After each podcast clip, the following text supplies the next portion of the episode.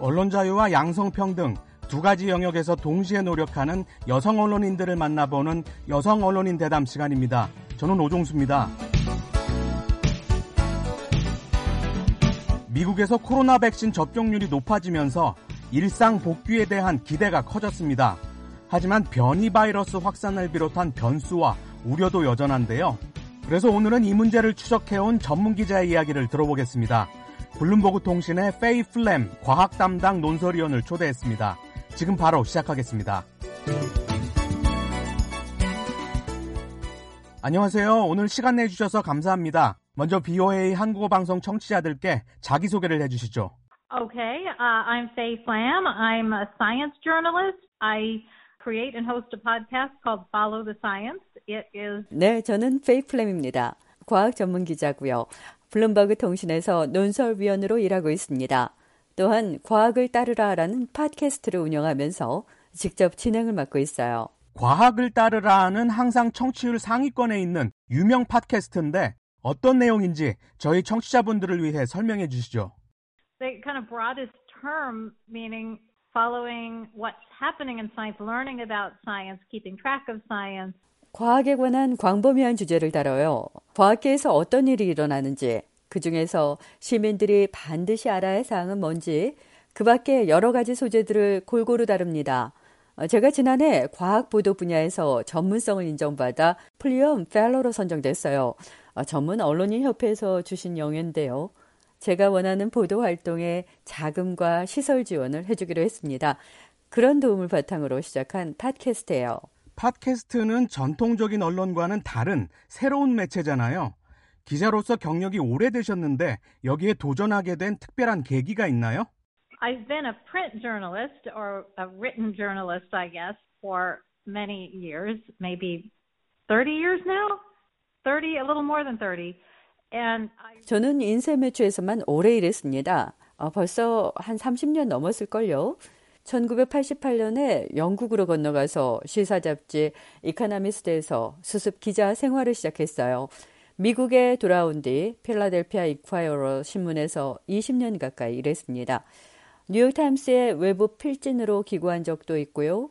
어, 지금 일하는 블룸버그도 방송이 있긴 하지만 제가 쓰는 논설과 기사는 웹사이트에 나가니까 인쇄 매체인 겁니다. 어, 그래서 제 음성을 직접 들려드릴 수 있는 팟캐스트에 흥미를 갖게 됐어요. 말하자면 초보이셨던 셈인데 대중의 반응이 정말 뜨겁습니다. I have a little more leeway in um, choosing topics, thinking about uh, different kinds of angles off the news instead of just reporting the news straight up. And I write a conclusion at the end. So I get to sort of put my own. Um... 네, 팟캐스트가 저랑 잘 맞는 것 같아요. 아, 기존 매체는 어, 뭐랄까요? 한계가 좀 있어요. 지켜야 할 것도 많고요. 일단 기사의 소재를 품위 있고 중요한 사안에만 골라야 하고요. 사실을 밝힌 뒤 논거를 제시하는 방향도 매체의 논조에 맞춰야 합니다.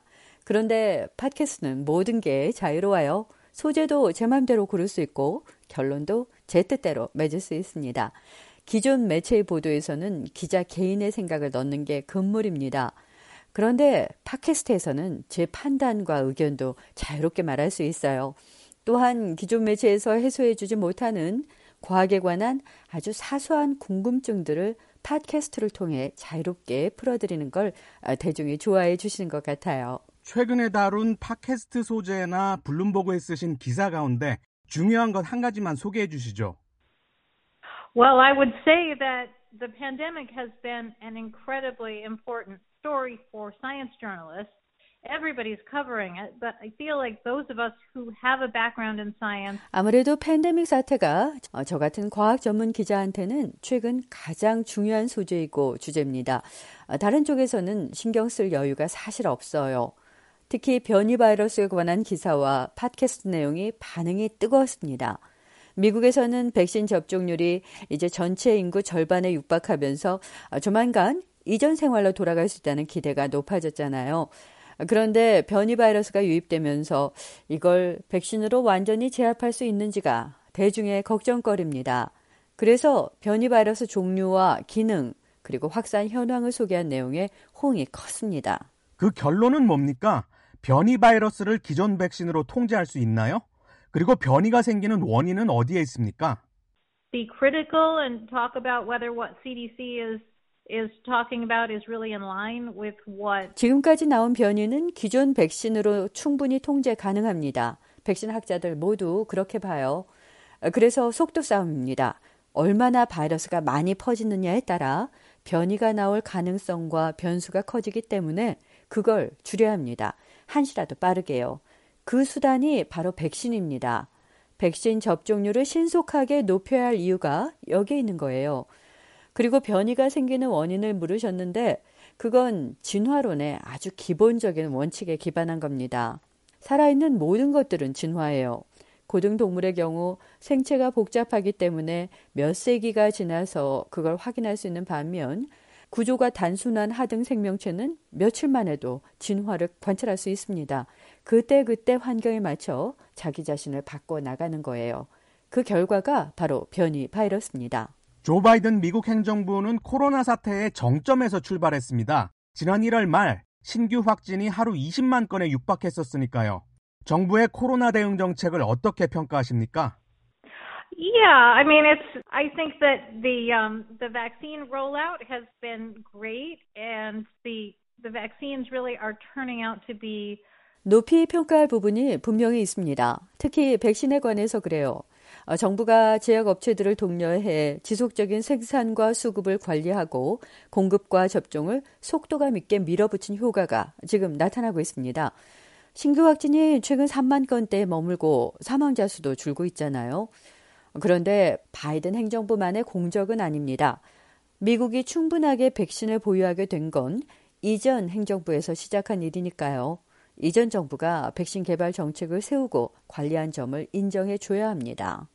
이전 정부가 씨앗을 뿌린 과실을 현 정부가 거두고 있다고 보시는 건가요? Get more, you know, with some flaws, but getting those vaccines into people so that you know so that everybody who wants a vaccine can get one and I think then the next job which is going to be incredibly important is 그건 아니에요. 백신을 개발시키는 정책과 그것을 접종시키는 정책은 완전히 다른 문제입니다. 제약업체들은 기술이 있고 이윤만 보장된다면 개발에 나서지 않을 이유가 없으니까요. 정부가 그걸 관리하는 건 쉽습니다. 그런데 접종 쪽으로 넘어가면 굉장히 어려운 일이 됩니다. 미국은 자유국가라서 정부가 백신을 맞아라, 말아라, 국민들에게 강조할 수 있는 문제가 아니기 때문이에요. 실제로 접종률이 인구 절반 수준이 된 뒤에 진전 속도가 느려지고 있잖아요. 이런저런 이유로 접종을 원치 않는 사람들이 있기 때문입니다. 앞으로 접종률을 더 높이는 건 정부 역량에 달렸습니다. 플램 기자 본인의 이야기로 돌아가죠. 언론인이 되자고 마음먹은 특별한 계기가 있습니까? So, uh, attention grabbing and real to people. You know, there's so much going on. There were people back in the 1980s knew that carbon dioxide was starting to build up in the atmosphere and they knew that was going to be a problem. But 제가 대학을 다니던 1980년대 초반에 탄소 배출 증가 문제가 세계적으로 주목받기 시작했습니다. 오존층이 파괴된다는 우려가 처음 생겼고요. 지금 이야기하는 기후변화 현안의 원인이 그때부터 거론됐던 거죠. 그런데 이런 소재들을 알기 쉽게 풀어서 대중에게 소개할 만한 역량이 언론계에 부족했습니다. 과학 전문 기자라는 개념이 그때는 없었으니까요. 그래서 제가 해봐야겠다고 생각했습니다. 저는 칼텍에서 지구 물리학 학위를 받았어요. 지구의 물리적 성질을 연구하는 학문인데요. 기후변화 문제가 지구 물리학과 밀접한 관련이 있습니다. 또한 우주개발 관련 기술에도 중요한 분야예요. 지금까지 30년 넘는 언론 경력에서 최고의 순간, 가장 좋았던 일은 뭔가요? Oh, that's hard to say. I mean, because I've written like a gazillion, and I can't say that one thing really stood out. I guess. 그거 참 답하기 어려운 질문이네요. 아, 특정 사건이 딱 떠오르진 않아요. 그런데 저는 무엇보다 전문 기자로서의 실력을 인정받을 때가 가장 기분이 좋습니다. 코로나 사태 이후 그런 일이 특히 많았어요. 블룸버그의 동료 기자들이 변이 바이러스 문제가 커지는데 이 부분에 관해 기사 좀 써줄 수 있겠어? 백신 개발 기술에 관해 나 좀 도와줄 수 있겠어? 이런 식으로 요구할 때가 행복합니다. 이런 협력을 통해 좋은 기사가 나오고 제가 기여할 수 있다는 것, 언론인으로서 큰 보람 가운데 하나니까요. 이렇게 과학 전문 기자로 실력을 인정받게 되기까지 여성이라서 감당해야 했던 어려움은 없었나요? Oh my gosh, you know, I I think it's hard for everybody. I think it's so competitive and um, it's hard to get the kind of job you want. It's hard to 아이고, 말도 마세요. 정말 어려웠습니다. 그런데 이런 어려움은 남녀 모두에게 공통적이라고 생각해요. 언론계는 정말 경쟁이 심합니다. 일단 주요 매체의 기자가 되기도 어렵고 또 그 중에서 위로 뚫고 올라가기도 어렵습니다. 그런데 만일 같은 실력과 같은 성격, 같은 생각을 가진 남성이라면 조금 수월할까요? 그렇진 않을 것 같습니다. 저는 제가 여성이라는 점을 그다지 의식하지 않았어요. 목표를 뚜렷이 세우고 그것만 바라보고 달려왔습니다. 실력으로 승부를 겨루자고 생각했던 거예요. 실력으로 겨루면 된다고 말씀하셨는데 남성과 여성이 공정하게 경쟁할 수 있는 환경이 아니라는 지적도 많습니다. It is difficult across the board, and there there may still be some glass ceilings and barriers to women. So I think we still have to to always be conscious of that. 그렇죠. 여성의 사회적 지위 상승을 막는 보이지 않는 장애물, 유리천장이 있는 건 사실입니다. 제가 처음 언론계에 들어온 30여 년 전만 해도 여성이 주요 매체의 기자가 되고 과학 전문 기자 타이틀을 다는 건 상상하기 어려웠으니까요. 그래도 지금은 그때보다 많이 나아진 환경이잖아요. 그러니까 제가 젊은 여성들에게 드리는 말씀은 위축되지 말고 실력을 키우라는 겁니다. 그러면 해낼 수 있어요. 블룸버그 논설위원이 된 제가 바로 그 증거라고 말씀드리겠습니다. 이제 언론 자유 이야기를 해보죠. 미국 사회의 언론 자유도를 10점 만점으로 평가한다면 몇 점이나 주시겠습니까? Oh my gosh. I don't know, and and would uh, would tend be. Uh, I feel like I have freedom to say what I want. 음, 점수를 매기기는 제 경험만으로는 좀 어렵고요. 일단 저는 완전한 자유를 누리고 있습니다. 기자로서 하고 싶은 말을 아무런 제한 없이 하고 있으니까요. 미국의 언론 자유에 문제가 있다고 생각해 본 적이 없습니다. 하지만 다른 지역에서는 언론인들이 당국의 압력을 받는 사례가 많다는 걸 압니다. 사실을 보도한 이유로 해고되거나 잡혀가는 일도 있고요. 그런 면에서 저는 미국에 태어나서 기자 생활을 하는 게 정말 행운이라고 믿어요. 앞으로 계획이나 목표는 뭡니까? 10년 뒤에는 어떤 모습일 거라고 기대하세요? Oh well, I don't know. I hope I'm still doing it. I hope I'm still able to function. 엄청난 질문이네요. 그때도 이 일을 계속하고 있으면 좋겠습니다. 특히 적극적인 취재와 보도 활동을 더 확산시키는데 기여하고 싶어요. 요즘 온라인을 중심으로 언론의 지평이 넓어지면서 기자 일을 너무 쉽게 하는 경향이 있습니다. 어떤 매체가 이렇게 보도했다 하더라든가 누가 이렇게 말했다더라 하는 식의 기사가 많습니다. 직접 발로 뛰어서 취재하고 직접 사람을 찾아 인터뷰하는 보도는 줄고 있어요. 그렇게 하면 기사 자체의 신뢰도와 영향력이 스스로 낮아질 뿐만 아니라 기자의 책임도 줄어듭니다. 그러면 언론인들의 사명도 점점 옅어져요. 언론 자유를 스스로 위축시키는 결과로 이어집니다. 저는 지금까지 해왔던 것처럼 정보의 원천을 직접 찾아서 취재하고 보도할 거예요. 그래서 젊은 세대 기자들에게 모범이 되고 싶습니다. 마무리할 시간입니다. 북한에서 BOA를 듣는 분들을 포함한 세계인들에게 언론 자유와 양성평등에 관해 어떤 말을 해주시겠습니까?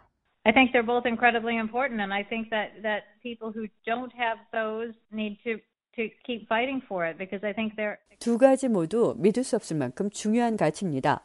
결핍된 곳에 계시는 분들은 꾸준히 싸워 나가야 합니다. 제대로 작동하는 민주주의를 위해서는 언론 자유와 양성 평등이 필수적이기 때문입니다. 민주주의가 뭡니까? 국민이 주인이란 이야기잖아요. 언론 자유와 양성평등이 없으면서 민주주의를 내세우는 건 앞뒤가 안 맞습니다. 하고 싶은 말을 제대로 못하고 여성이 남성보다 하층 시민으로 대우받는 사회가 있다면 분명히 잘못된 겁니다. 언론 자유와 양성평등 두 가지 영역에서 동시에 노력하는 여성 언론인들을 만나보는 여성 언론인 대담. 오늘은 페이 플램 블룸버그 논설위원과 이야기 나눴습니다. 지금까지 오종수였습니다.